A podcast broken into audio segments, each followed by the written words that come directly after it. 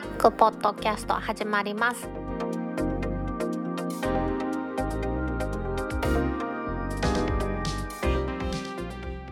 2020年12月4日タックポッドキャスト2第123回目の始まりです。この番組は天王寺アップルクラブの大道とコメントのコーナーからはタックメンバーの北尾姫とお届けします。今週のオープニングで取り上げますのは MVNO のマイネオが月200円で利用可能な 5G 通信オプションを12月1日から開始したというお話です。マイネオはですね、この12月1日から 5G 通信が利用可能になる 5G 通信オプションというのを月々200円で始めました。今マイネオにすでに加入しているユーザーはたった200円足すだけで 4G 通信で利用中の基本料金から200円上がるだけでですよ、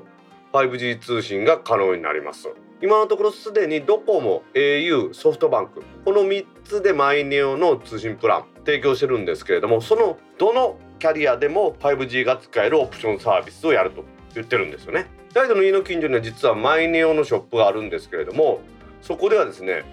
5G 半機というのちょっとねダジャレみたいの 5G 数字の5に G に自販機の半機と書いて 5G 半機というのをやってます、はい、やってましたというんですよね。これ配信する頃には終わってます。マイネオ渋谷とマイネオ大阪の2カ所でマイネオ 5G 通信オプションの12月1日からですね200円でカンカンが出てきて、その中に SIM カード、SIM ピン、取説、返金の200円も入ってるので実質無料ということですね。ただしこれはですね1月中までですから12月1日まで使えます。 SIM 自体もポーンと多分もうなくなってると思うんですけれども 5G 対応の端末に入れれば 5G が使ってて6ギガ使えますよというようなやつを200円で売って体感してください。200円で売ってる理由というのも実際ではお金ね返ってくるのただなんですけれども、月々200円いうことで、記念すべき金額ということでやっていると。もうすでにですねうちの番組でも MVNO で 5G 対応っていうのはロジックリンクというのがやってるっていうのは話したこと思いますね。しかしこの全国に展開してますオプテージ、関西電力の子会社のオプテージがこれをやるっていうのはかなりこれ大きいことだと思いますよね。マイネオを使ってる方結構多いと思いますので、これで 5G 通信ができるということになると月200円で済むんだったら契約する方多いのかなと思うんですよね。ただですね 5G って騒いでますけれども、皆さんにはだいぶ注意してもらいたいことがあるので、これを機会にちょっとこの 5G のお話をもう少ししておきたいと思います。 5G の G は補助単位のですねギガの G じゃなくって、これは第5世代ジェネレーションという意味の 5G なんですけれども、 4G や LTE と比較してですね高速大容量、低遅延、多数同時接続っていう風な特徴がある。ただしですよ皆さん、うちの番組でも過去にもしたことあると思うんですけれども、ノンスタンドアローン NSA と言われる方式、これは 5G SA スタンドアローン方式と違ってノンスタンドアローンと言われてるぐらいで、今までの 4G LTE のネットワークを併用してるので5G をとりあえず使えるようにしたということなんですね。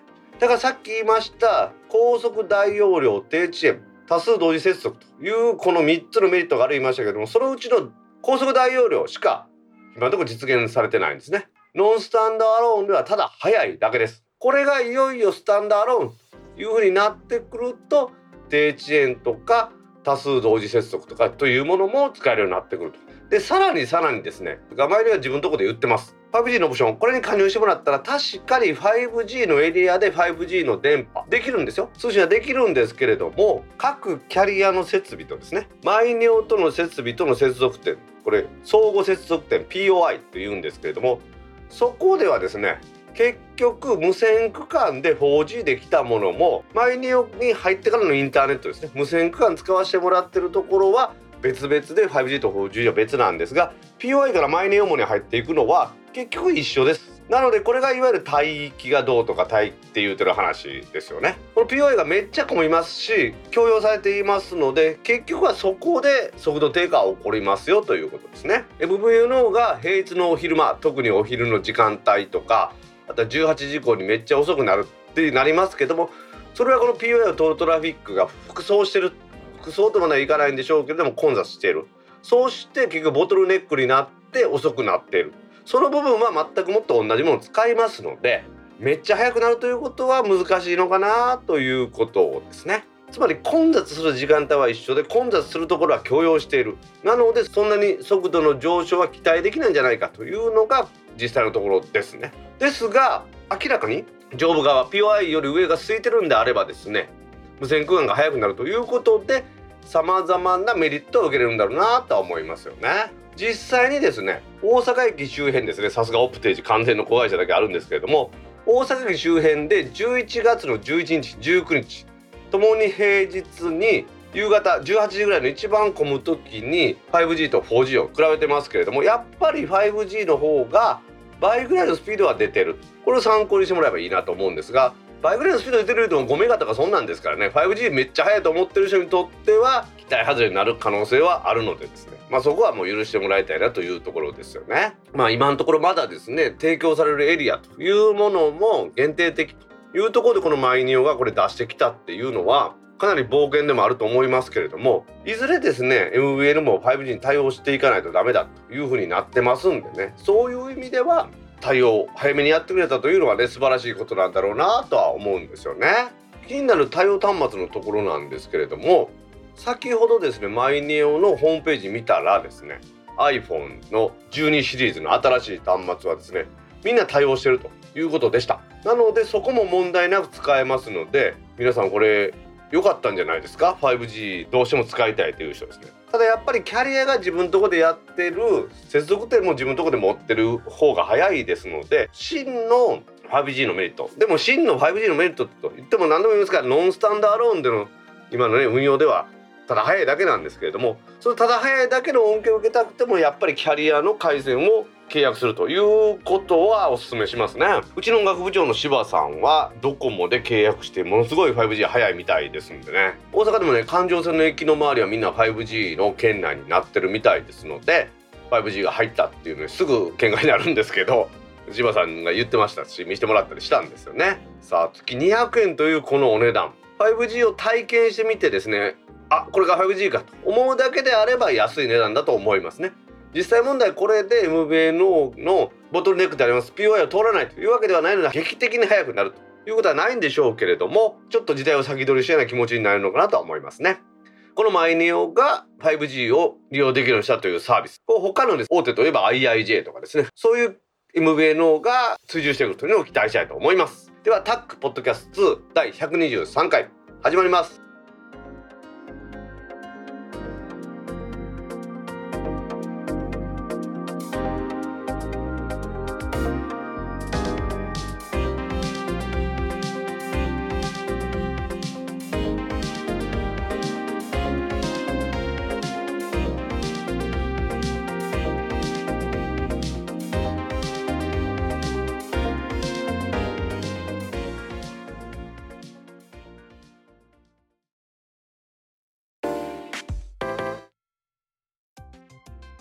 タック公式ツイッターアカウントでリツイートした記事を紹介します。 Google から新しい映像デバイス Chromecast with Google TV 登場。従来の Chromecast とは何が違うの IT メディアからの記事です。 Google が11月25日にキャストデバイスであります Chromecast with Google TV というのを出荷しました。通常バージョンが7600円で、 Netflix のスタンダードプランの6ヶ月がついているもの、これで 11,200 円ということです。この Netflix の話はいいとしてですね、今までの Chromecast に比べるとお値段がちょっと高いような気がするんですが、実はこの Chromecast with Google TV は今までの Chromecast と異なってですね、様々に便利だということみたいですので、ちょっとこれを紹介したいと思います。まず一番の大きな違いはですね、自力で再生できるということだそうです。今までの Chromecast はですね、大丈夫持ってますけれども、あれはスマートフォンとかタブレットとか、そっから映像なんかを送って動画を受信していたっていう感じですね。そして HDMI でテレビなんかに映し出すというような感じだったんですね。単体では動画の再生っていうのはしてなかったんですね。あくまでも他のデバイスが動画の再生しています、その映像を受信して HDMI に変換して出してますというものでした。それに対して今度のこの Chromecast with Google TV はリモコンがついてて、そのリモコンを使って本体のデバイス本体自ら動画や音楽を再生できるようになってるということなんですね。で、有名どころのですね動画や音楽配信サービスに対応してます。アベマとかですね、 Amazon プライムビデオ、 dTV、 Hulu、 Netflix、 TVer、 Unext、 YouTube、 Spotify、 YouTube Music というふうになってますし、初期設定の時でこのアプリをインストールするかどうかっていうのも選べるようになってますのでね、これなかなかいいと思いますよね。AppTV 同様にリモコンには赤外線もついてますので、主要メーカーのテレビの音量調整とか入力切り替え、電源のオンオフというのもできます。そして姫が先週言ってましたけれども、 iPod にあったくるくるくるくるくるくる回すようななんかこのダイヤルもついてますんでね、これちょっと楽しみになってきますよね。付属のリモコンがついたということで、だいぶ操作性は上がりまして、スマホやタブレットなしでもできるということで、でもセットアップ自体はやっぱり Google アカウントの情報とか入れなあかんので、Google ホームアプリからやる方が便利だというふうに書いてますね。実は大道これ買いました。まだ届いてないんですよね。結構頼んでから1週間ぐらいかかるということで、すぐに体験できると思ってたんがちょっとね先延ばしになったんで残念なんですが、新しくね寝室にテレビでも買おうかなと思ってたんで、 Apple TV 買おうかと思ってたんですよね、もう1個。でも Apple TV よりこっちの方が安いですし、新しいデバイスね、それをちょっと実験してみるというのも IT 系ポッドキャストを主催してる身としてはですね、なかなかその方がいいのかなと思って買いました。どうやらこの Chromecast with Google TV というのはスマートテレビ用の OS であります Android TV というのをベースに UI をちょっと変更してるだけみたいですので、 Google Play Store を介して Android TV 用のアプリもインストールするということも可能らしいんですよね。それでいろいろ可能性も広がるんですけれども、まあ別に私はいつも使ってます Netflix に YouTube、 それにAmazon プライムビデオですね。あとまあ Hulu はもう今使ってないですけど、その辺が見れたらまあ十分だと思いますんでね、それ以上のものは求めようとは思ってないんですけれどもね。ちなみにもちろん昔ながらの Chromecast に対応しているデバイスからのビデオ投影というのも可能ですんでね、そちらもまあ使い勝手はいいのかなと思いますよね。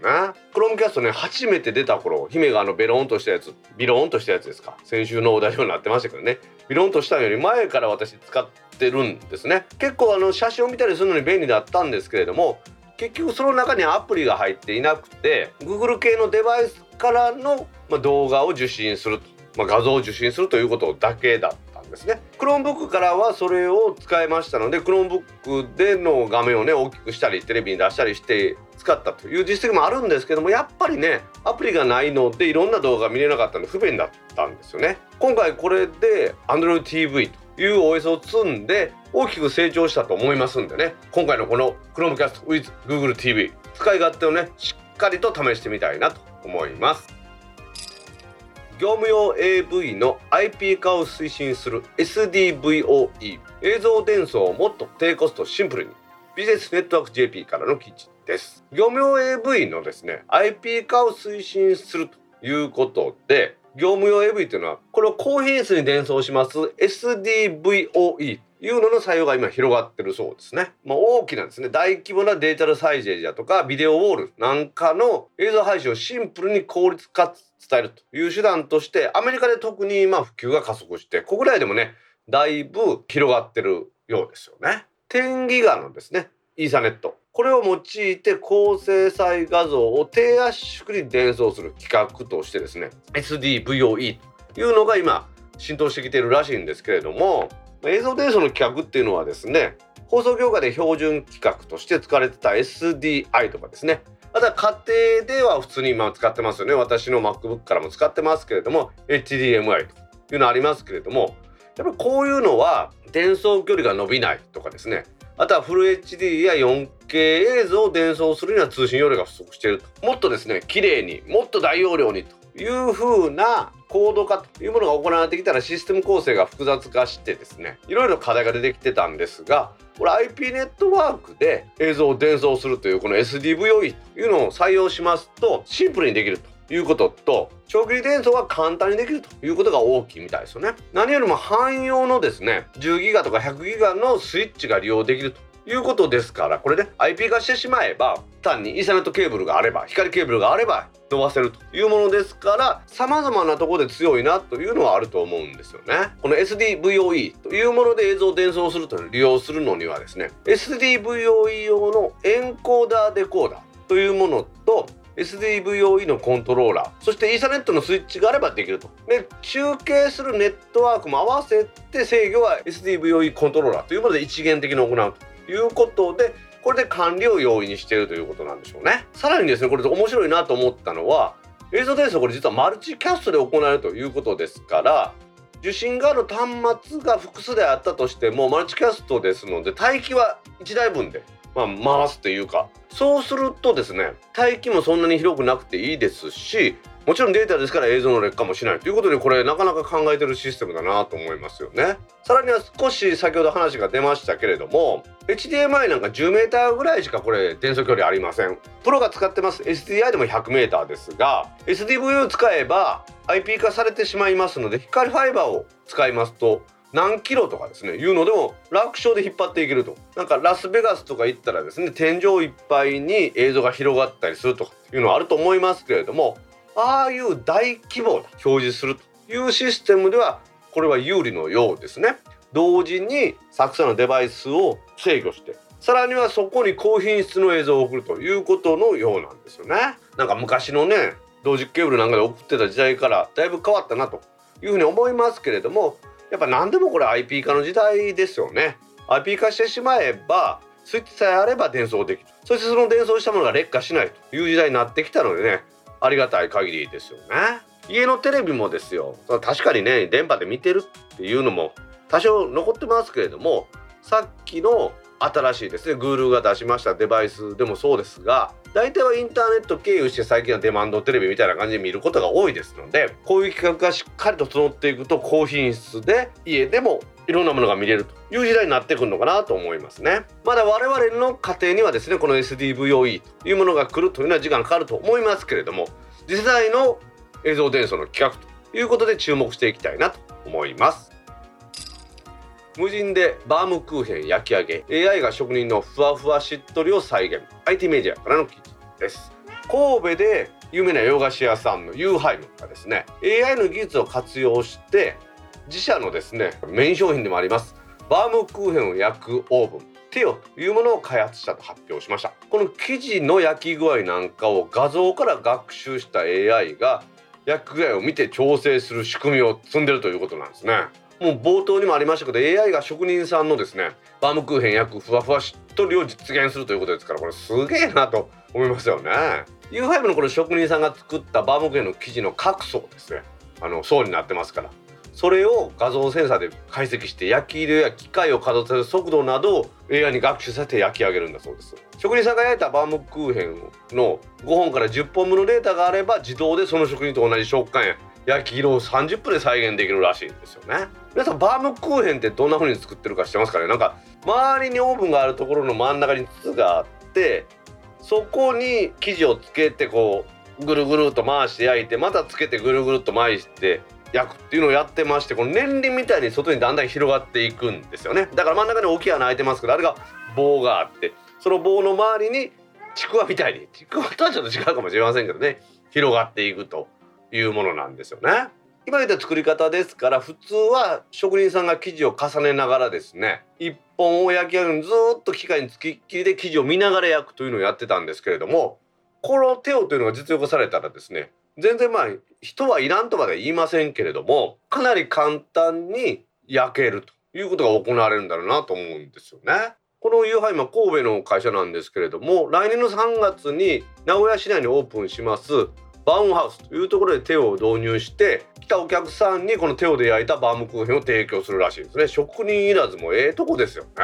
なんか寂しいというか面白いというかですね、こういう時代になってきたんですよね。バームクーヘンのユーハイムですね、関西、神戸の会社なんで、もうこっちはめちゃめちゃ有名なんですけど、他のところでもどうなんですかね。ドイツ人の人が日本に来て作った会社らしいんですよね。このユーハイムさんという人はドイツ人でチンタオから、そこで捕虜になって日本に来て、そのまま日本にずっとおったらしいんですね。第二次大戦の時は日本と同盟国でしたから、日本におることができて、ずっとですね終戦の年までは日本におったというような情報らしいですね。確かですね、ユーハイムコンフェクトという会社があって、そことずっと揉めてたんですよね。確か2つのユーハイムっていう風に言われてましたけれども、なんか京都王将と大阪王将みたいな感じでですね、いや揉めてた覚えもありますけど、まあこのユーハイムですね、手を作ったのユーハイムがユーハイムの称号を勝ち取ったみたいなんでですね、バームクーヘンですね、私甘いんであんまり好きじゃないですけど、なんかたまに食べたくなりますけれども、これ職人さんが手で焼いてるんだと思って、私いつも価値あるなと思ってました。これがね、いよいよもうこんなロボットで焼けるんであれば、もっと値段も安くなったりするんでしょうね。人件費も安くなりますから、ちょっとこの AI が焼いてるところというのをね、名古屋まで見に行きたいなと思いますね。バームクーヘンの老舗のユーハイムが自らの職人を真似る AI を活用したオーブンを開発したというお話、時代の流れかなと思います。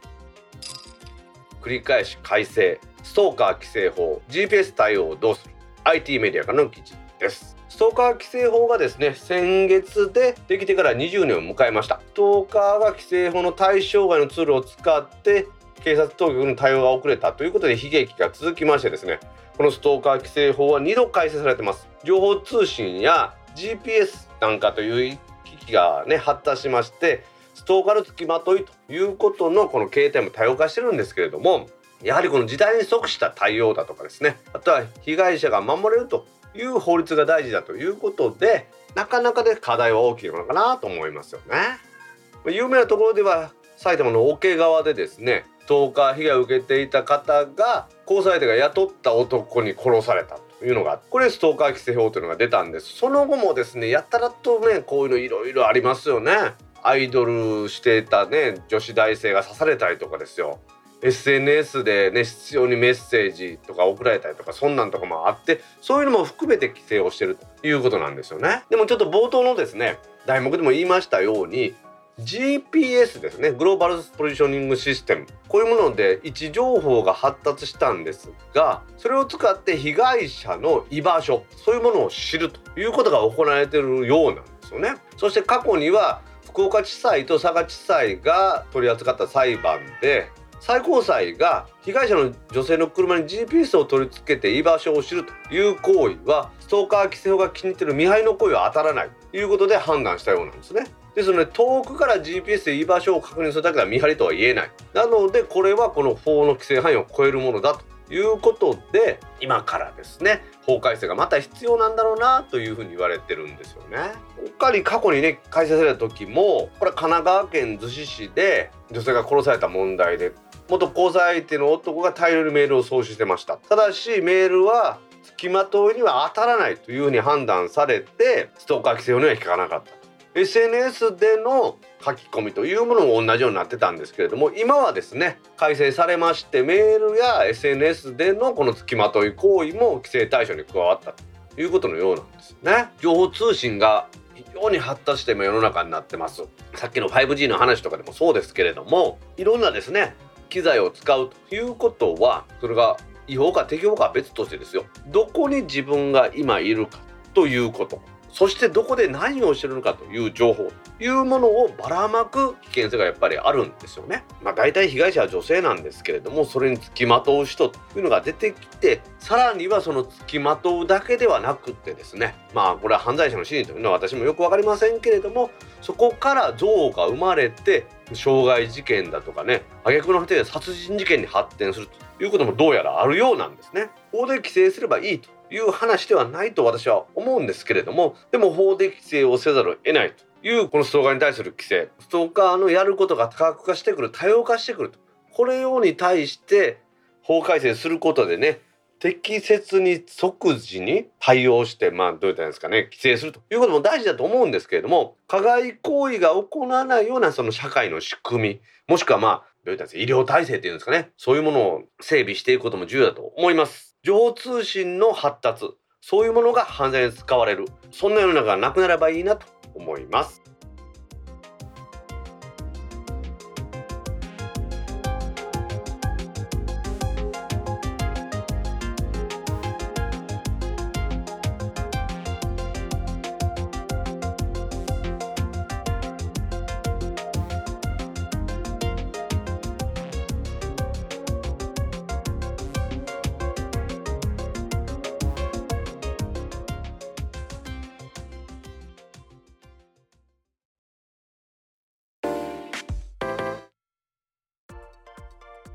各ポッドキャストにいただいたコメントを読んでいくコーナーです。このコーナーからはタッグメンバーの北尾姫とお届けします。皆さんコメントありがとうございます。今週もコメントありがとうございます。ツイッターでハッシュタグタッグキャストとタッグ宛てにツイートいただいた中から一部を紹介します。はい、お願いします。うちの MacBook Pro 2016& Catalina でも再起動時に Bluetooth キーボードからログインパスワード打てない時があったり、カーナビと iPhone の Bluetooth 接続がうまくいかないことがたびたびあったり、 Bluetooth とはそんなものだと思ってました。M ボーズさんから11月28日9時14分にツイートいただきました。はい、 M ボーズさんコメントありがとうございます。ありがとうございます。実はそうなんですよね。今ですね、基本的に外付けのキーボードを使ってて Bluetooth でつなぐと、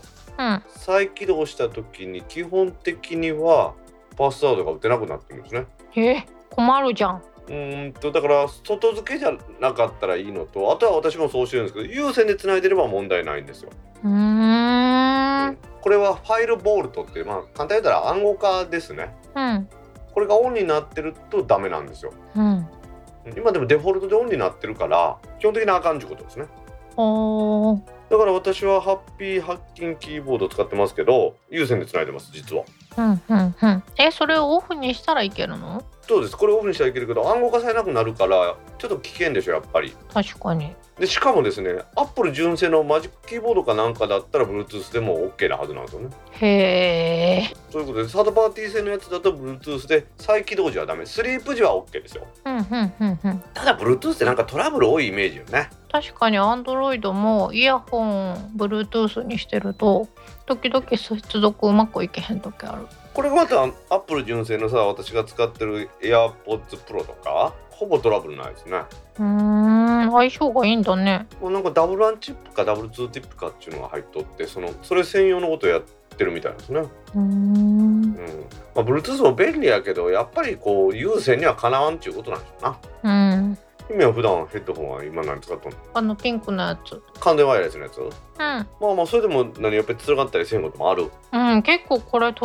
にしてからトラブル多い。再起動を繰り返したりしてる。イヤホンの再起動って何？ケースに入れるってこと？そう。そういうわけで、まだまだ Bluetooth トラブル多いですよね。やっぱり有線がヘッドホンでもええってことか。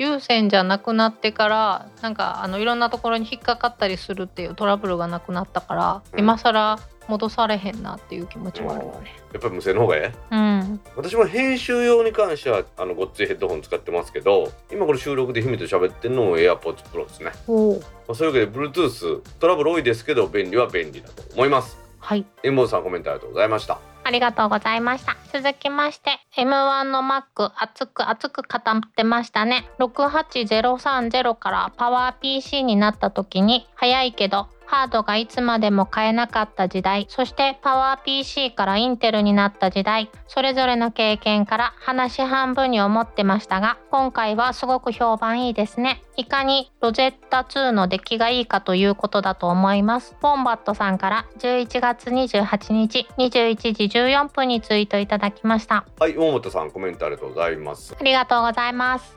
CPU が変わるとみんな変わっちゃってアプリが使えなかったりっていうのは絶対ありますからね。で、前の資産は使えますよっていう話だったんですけど、ロゼッタ2はだいぶ私も今使ってますけどいいですけど、ロゼッタの時は全然遅かったからですね。パワー PC 用に書かれたアプリをインテル Mac で動かせるという触れ込みっていうか、ほんまに動いてたんですけどね、その仕組みがロゼッタっていうんですけど、やっぱりそんなに速くなかったイメージですね、それをかますと。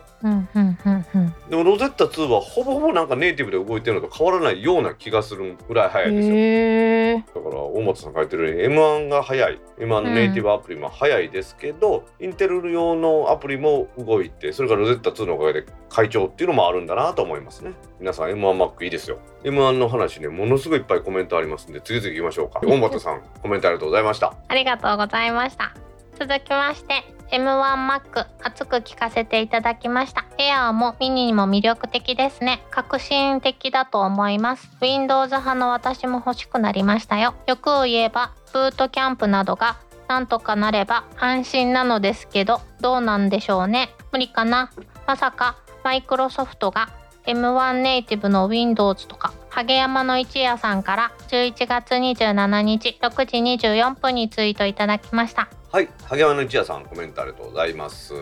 ありがとうございます。影山の一夜さん Windows 派だったんですね。私も今読んでてびっくりした。これを機会にぜひあれですね、 M1 の Mac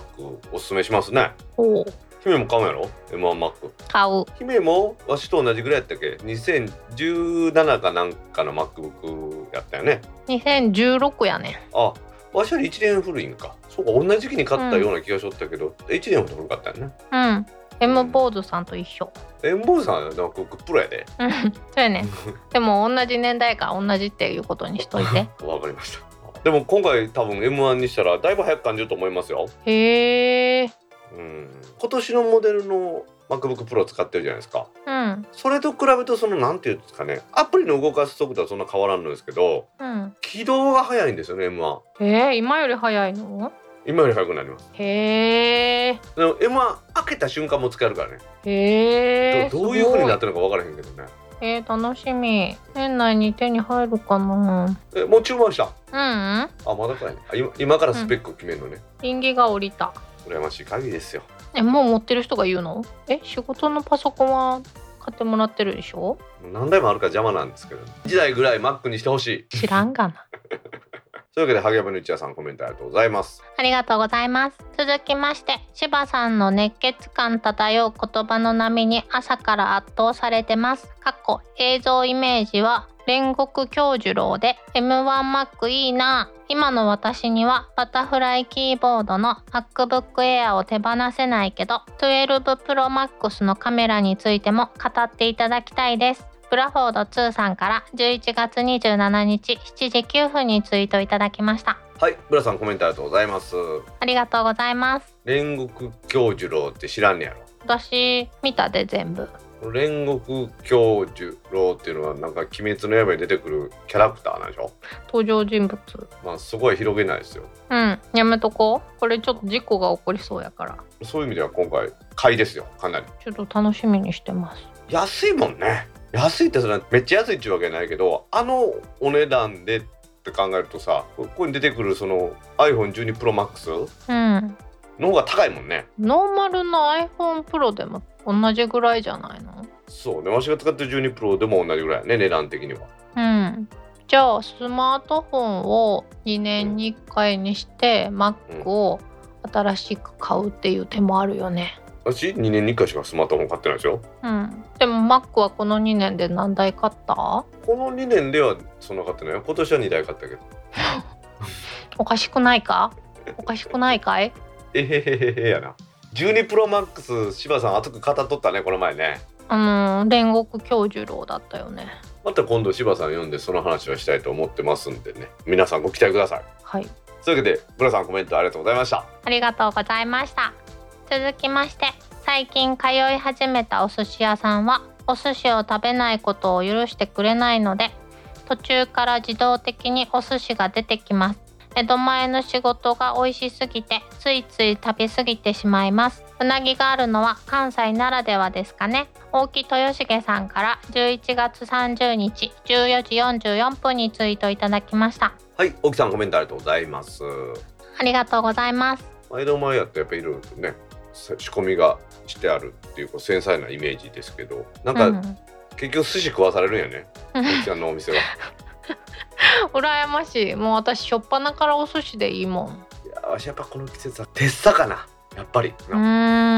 さ、あのさ、お寿司屋さんに行ってさ、最初にお作り頼むやん。ご飯も欲しいってならん？私はだいたい一杯目はビール飲みながらお刺身とかつまんで、その後日本酒っていうパターンですか？なんか途端に興味なくなってんねんけど。いやだってさ、お作りでさ、マグロとかさ、イカとか出てくるやん。いや、マグロとかイカは食わないですね。盛り合わせてくださいって言ったら出てくるやん。その後にもう一回マグロのお寿司とか頼むと、あれさっきのやつやんって思って、ちょっと損した気分になるね。そんななんかこう盛り合わせとか頼むもんね。その季節の美味しいもん頼みますね、私は。私そんなお寿司屋さん上級者じゃないんで、その辺わかんないんです。大将に聞いてみると、なんか今日おすすめのお魚ありますかみたいな。やっぱり今はまあ関西じゃフグでしょうね、やっぱり。うん。フグの小鍋の方が出してくれるとこもあるやん、お寿司屋さんで。うんうんうんうん。最高やな。この前フグのフルコース行ったで。新地。ちょっと高い、25,000円ぐらいするとかやろ。うん、そんなに知らんしなかったと思うよ。もう新地の原品連れてって、こうやって安いから連れてって。なんで連れてって？忘年会しよっか。忘年会はあかん。2人やったらええやんか。わかった。じゃあ番組の忘年会を2人でやりましょう。寂しいな。そういうわけで、沖さんフグ食べに行くことになりました。はい、沖さんコメントありがとうございました。ありがとうございました。続きまして、柴さんとのやり取りを聞いて M1 Mac 良さそうに感じました。私はモバイルは iPad Pro で十分なので Mac mini を購入予定です。イクラムさんから11月29日20時40分にツイートいただきました。はい、イクラムさんコメントありがとうございます。ありがとうございます。モバイルは本当に iPad Pro 便利ですよね。はい、私は結局 iPad Pro はめちゃめちゃ使い倒したんですよね。過去形？ああ、もう手放しました。というのがね、机の上にも乗らなくなってきたんですよ、うん、そこの場所に新しく買った M1 を置くことにしました。置けなくなったから手放したのに新しいものを買ったん？はい、それ入れ替えたっていう感じですか。iPad 系はね、なんかね、買っては使わなくなりを繰り返してるんですよ。うん、ほんだ買えへんかってええやんって今思ったやろな。うん、相づちだけにしとこうって誓った。でも君そのおかげで iPad 手元にあるやろ。うん、私の iPad 手放し癖のおかげでいろいろ恩恵に扱ってるけどね、私。まあそういうことですわ。じゃあいいよ。うちの家で一番使い勝手が悪いのは、いろいろあるデバイスの中で楽天ミニかな。すぐ電池切れるから使い物にならんねん。というわけで、イクラムさんコメントありがとうございました。ありがとうございました。続きまして、 MacBook Air 欲しくなってきた。今年は iPad Pro 買ったしな。とりあえず初売りまで悩もう。みどりんさんから11月27日8時41分にツイートいただきました。はい、みどりんさんコメントありがとうございます。ありがとうございます。もう私と柴さんのやり取り聞いてみんな欲しなったっていう点でな過去言う私もちょうどいいタイミングで使用期限が迫ってきたから、乗り換えることになったしね。姫の MacBook はバッテリーに関してはトラブルない？そんなに使ってないしね。ああ、そうなのよ。いや、なんかね、やっぱり3年から4年経ってくるとさ、バッテリーが下手ってくるのよね。だからいい買い替え時期だと思うよ。何色？何色にすんの？ゴールド。丸々一緒。ピンクないもんな。そうやね。でもなんかサイトで見たら、ピンクっぽく見えるよね。ちょっとピンクとはちょっと違うね。なんかオレンジっぽい。みどりさんも iPad Pro 買ったから買わんということです。 iPad Pro 売って M1 買いましょう。大丈夫。初売りまでもうあと1ヶ月ぐらいあるから大丈夫ですよ。初売りの時安なるもんね、本当にね、あれ。昔はなんか福袋もやっとったでしょ。山村さんが並んでたやつ。いや違うね、あれ山村さん並んでないね。山村さんは並んでる人を取材に行ってるだけであって、並んではないちょっと事実が書き換えられとったわ。これ正月もランニングするやないですか。毎年皆さんに会うって、あっこでね、緑筋走るからそっか、みんなに会いたくなったらあそこに偶然を装って通りかかったりなんかいや、もうやってないから今ね、初売り。そっか、あかんやん。 iPad Pro はでも最強ですよ。優れたところは SIM が入ってるっていうのはすごいよね。それと起動が早いね、 iPad は。まあまあ M1 でそれに近くはなったんでね、皆さんにもお勧めしますよ。はい、そういうわけで、みどりさん初売りまでしっかりと待って購入検討してください。はい、みどりさんコメントありがとうございました。ありがとうございました。続きまして、で勝ったんかーい。華麗なる手のひら返し。こちらは正月巣ごもり料理としててっちりセットをポチりました。ヒレがついてくるらしいので日本酒買わないと。サカゼプラスさんから11月27日8時33分にツイートいただきました。はい、プラスさんコメントありがとうございます。ありがとうございます。カレーなるっての広返しです。いやだから私、買わんで買うからですよ。あ、世の中ね、買うで買わん人多いけど、買わんで買うのは珍しいでしょ一生懸命考えてみてんけどどっちも嘘やんと思って出た時はその買わんでおこうと思うんですよ、うん、だけど買ってしまうんですよ、うん、なんかもうちょっとコメント広げてもらっていいですかいやだからどうした問題だよね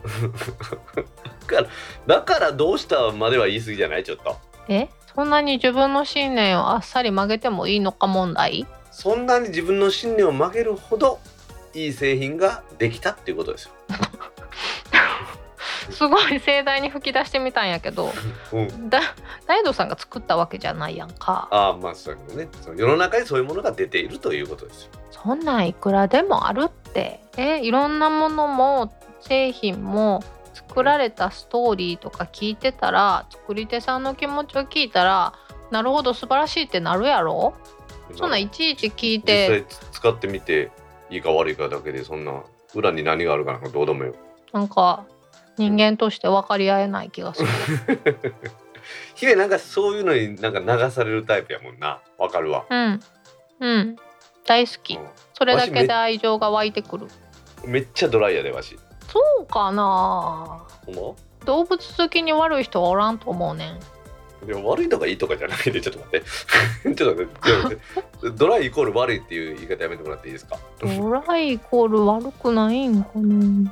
別に悪くないでしょ。でも話だけ聞いてるとさ完全に成果主義みたいな感じやん。ドライってそういうことやろ。完全に成果主義ですよ。でもそのプロセスもちゃんと見てほしいよね。そのプロセスを経ているんだったら次は期待できるなとか。でも Mac って Apple ってそんな感じでしょ。ちょっとめんどくさい話になったから元に戻す、うん、わ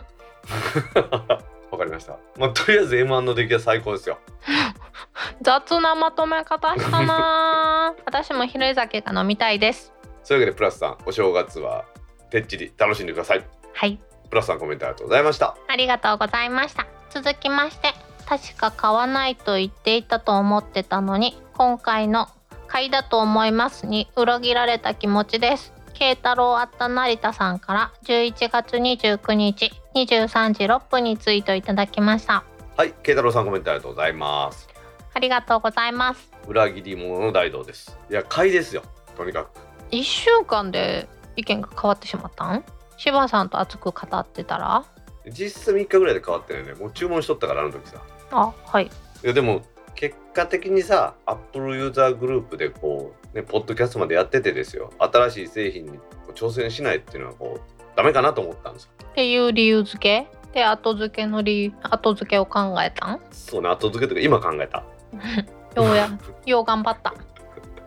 でもさ今の MacBook Air いいんですけど早いからいいんですけどその私が使う環境では全然問題ないですよね。 Apple のネイティブのアプリばっかり使ってるからいいんですけど、うん、多分こう用途によってはそんなに速くないっていうの出てくるのかなと思ってるんですけどね。お、うん、ただそのオンバットさんのお話で出たロゼッタ2の出来ですよね。あれがまあまあ円でそんなに気にせずっていうことでいやではその使い勝手がどうかって話ですよね。なので MacBook Pro は重たくて持ち出す気にならなくて Air やったらそんな重たくないんで持ち出す気になりますんでちょっとそういうところも探っていって皆さんねレポートできたらいいなと思ってますよ、うん、はい。ほらなんかアップルユーザーグループのポッドキャストらしいこと言うたやろ。買いだと思います。知らんけど。そういうわけで慶太郎さんコメントありがとうございました。ありがとうございました。今週のコメントは以上です。皆さんコメントありがとうございました。当番組宛てのコメントは Apple Podcast アプリのレビュー Facebook ページのコメントタック公式ブログへのコメント Twitter のメンションハッシュタグシャープタックキャストなどでお待ちしています。お待ちしてます。皆さん今週もコメントありがとうございました。ありがとうございました。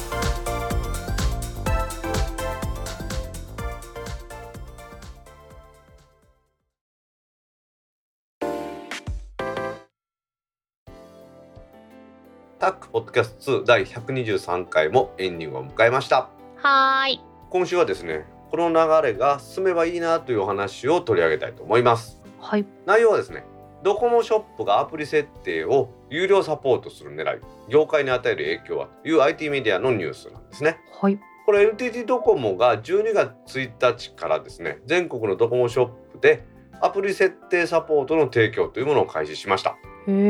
ー。もう対象となるそのアプリっていうのは8つね、これ決まってるんですけれども、このインストールや初期設定とか、あとは機種返事のアカウントの引き継ぎを手助けするサービスとして、1アプリあたり1650円でやってくれるということなんですよ。へー。ちょっと面白そうでしょ。それ私やりたい。利用したいってこと？うん、サポートになりたい。モグリやねんかそれだったら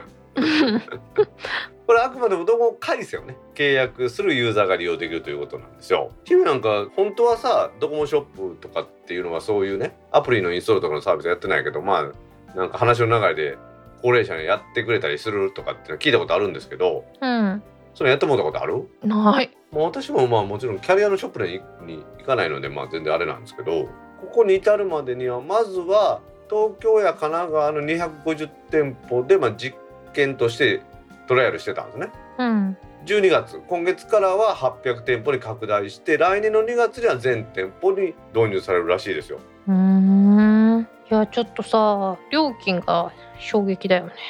1650円、うん、1アプリあたりやで、8アプリじゃないねんで。いやまあこんなもんじゃないの。確かに。でも母親の iPhone の設定、うん、購入から設定するまでほぼ半日、もっとかかったな。へえ。ガラケーから iPhone に乗り換えたから、もうなんかアカウントを作るところから始めなあかんやん。お、今回この8つのアプリっていうのは、うん、ディズニーツムツム、メルカリ、モバイルスイカ、Facebook、Instagram、LINE、ポケモンを Twitter に。メルカリとかさ、モバイルスイカとか Facebook、Instagram、LINE とか Twitter 分かるよ、アカウントがあってやるやんか。うん。ディズニーツムツムっていうのとポケモン GO っていうのはゲームでしょ。うん。これそんなにゲームなんか簡単に始めるイメージなんけど、そうじゃないんよ。ディズニーツムツムは多分 LINE のツムツムのことやと思うねん。LINE っていうアプリがあるやん。その LINE がいろいろサービスを出していて、そのゲームの一つやねんけど、LINE のアカウントがないとできないねん。あーはーはーはー、なるほどなるほど、分かった分かった分かった、そういうことな。でなんか友達と連携したらゲームが早くできるとか、私もやってないから知らんねんけど、もうでも電車の中でみんなつむつむしてるやん。分かんないです。ゲームしてるなっていうのは見て分かるけど、それがつむつむかどうか分からへんので。つむつむやねん。ほんまにディズニーのあのキャラクターたちの頭がベロベロ落ちてくんねん。気持ち悪いなそれ。生首が落ちてくるってこと？そうそうそうそうそうそう。それをなんか縦横斜めに並べるとか。縦かな横かな、縦ちゃうかな。テトリス。でもテトリスって縦とか横とかこうくるって変えられたやん。つむつむは多分上だけやねん。上から落ちてくるのをなんかこうピロピロするだけやねん。全然わからへんわごめん、私もこれさ、ごめん姫、つぶつぶがどんなゲームかじゃないよね。これ設定の話なんよ。何も知らんからやろ。エンディングに取り上げたのに調べへん大道さんのために説明してるんやろ。そういうなんか姫やめてもらっていい？姫のキャラと違うようないいわ、悪者甘んじて受け入れるわよかった。もうでもモバイルスイカなんか死活問題ですからね、これ助かりますよね。うん、私もこれしてほしい。もともとなんか11個を最初のその対象としてそのトライアルやってたらしいんですけど、うん、なんかニーズがなそうな3つのアプリは正規サービスから落とすということになったらしいです。何が落とされたんやろうね。なんか初期設定や引き継ぎの必要性が薄いのはもうやめたって書いてますね。ただこれ本当にサポートらしくて、うん、操作自体をスタッフさんが肩代わりするんじゃなくって、ショップのスタッフに教えてもらいながらそのユーザー自身が操作するらしいですよ。へー。こうですよこうですよ言ってやってもらうって感じなんですかね。へー、それはそれで大変だな。でもまあ Facebook とか Twitter ってさ、別に機種変したところでさ ID とパスワード入れるだけやろ。そのね ID とパスワード何やったって聞いてくんねんで。知らんがなってなるよね心の底から絞り出したりとかあるよねそんなん知ってたらね。でもそう考えると LINE ってなんか機種変するのめっちゃ大変なんでしょ。うん、今でもそうでもないと思うけどね。昔はバックアップ取られへんかったから全部の履歴消えてしまったけど、 LINE は端末が2つあったらその古い方でこう乗り換える設定をしてなんか何分以内にとかそんなんじゃなかったっけ、うん、ああ確かにそれは難関だよね。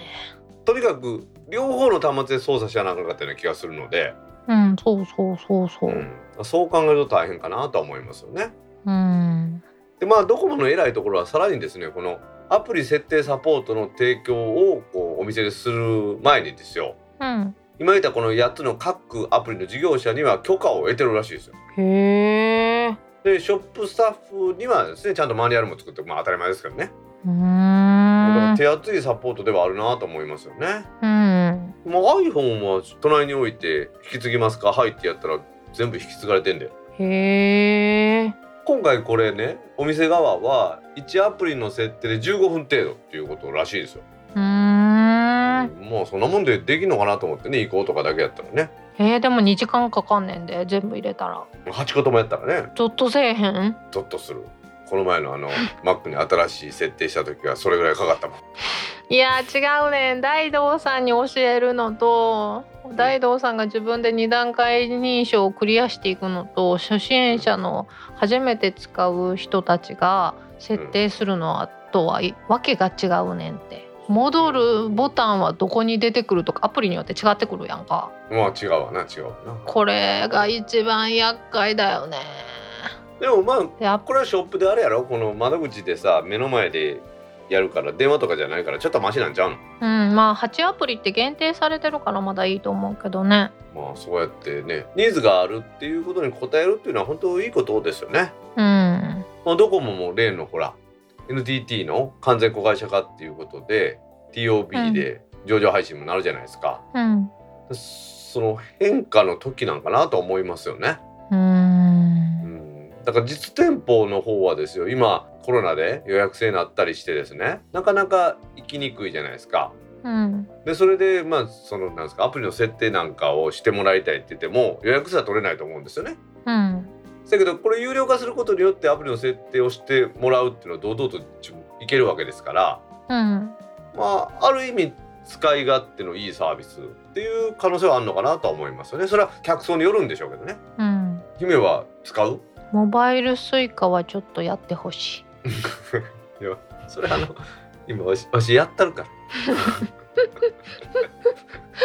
そろそろスマホでピッて入りたい。以前ね姫の iPad かなんかめっちゃ古いやつ持ってきて全部きれいに整理した方があるやんか。またやたるで今スマホがないからいいなんでこう番組も終わりの終わりになってさそういうなんかこう長なる話を持ってくんのもう想像以上にダメージが強かって今収録現在ですね姫のピクセル5は行方不明になってます。はいまた全容が明らかになったら皆さんにこの番組のお話できたらいいなと思ってますんでねはいただちょっとねピクセル5行方不明になったっていう人がいたら私が探し方を教えてあげる、はい、そうねこの番組では iPhone を探すってのみんな知ってるけど Google のサービスでスマホを探すっての知らんと思うんでまた熱く語ってくださいよ本当になんかコミュニティを間違えたなってすごい激しく思ったどういうこと誰も知らんかったと思ってそうやね周り誰も知らんかったもんな、うん、もう多分あれが iPhone やったらさ Mac 出してきて Mac で地図上でここやって言ってもらえたよね。なかなかそういう機会もないと思うんでね皆さん来週期待してください。もちろん見つかることを祈ってます、まあ、そういうわけで皆さんドコモでアプリの設定のサポートを有料でしてくれるようになるというお話でした。はい。それではタックポッドキャスト第123回を終了します。はい。次回のタックポッドキャスト第124回は来週12月11日の金曜日に配信する予定です。はい。では皆さん来週も聞いてくださいね。バイニャー。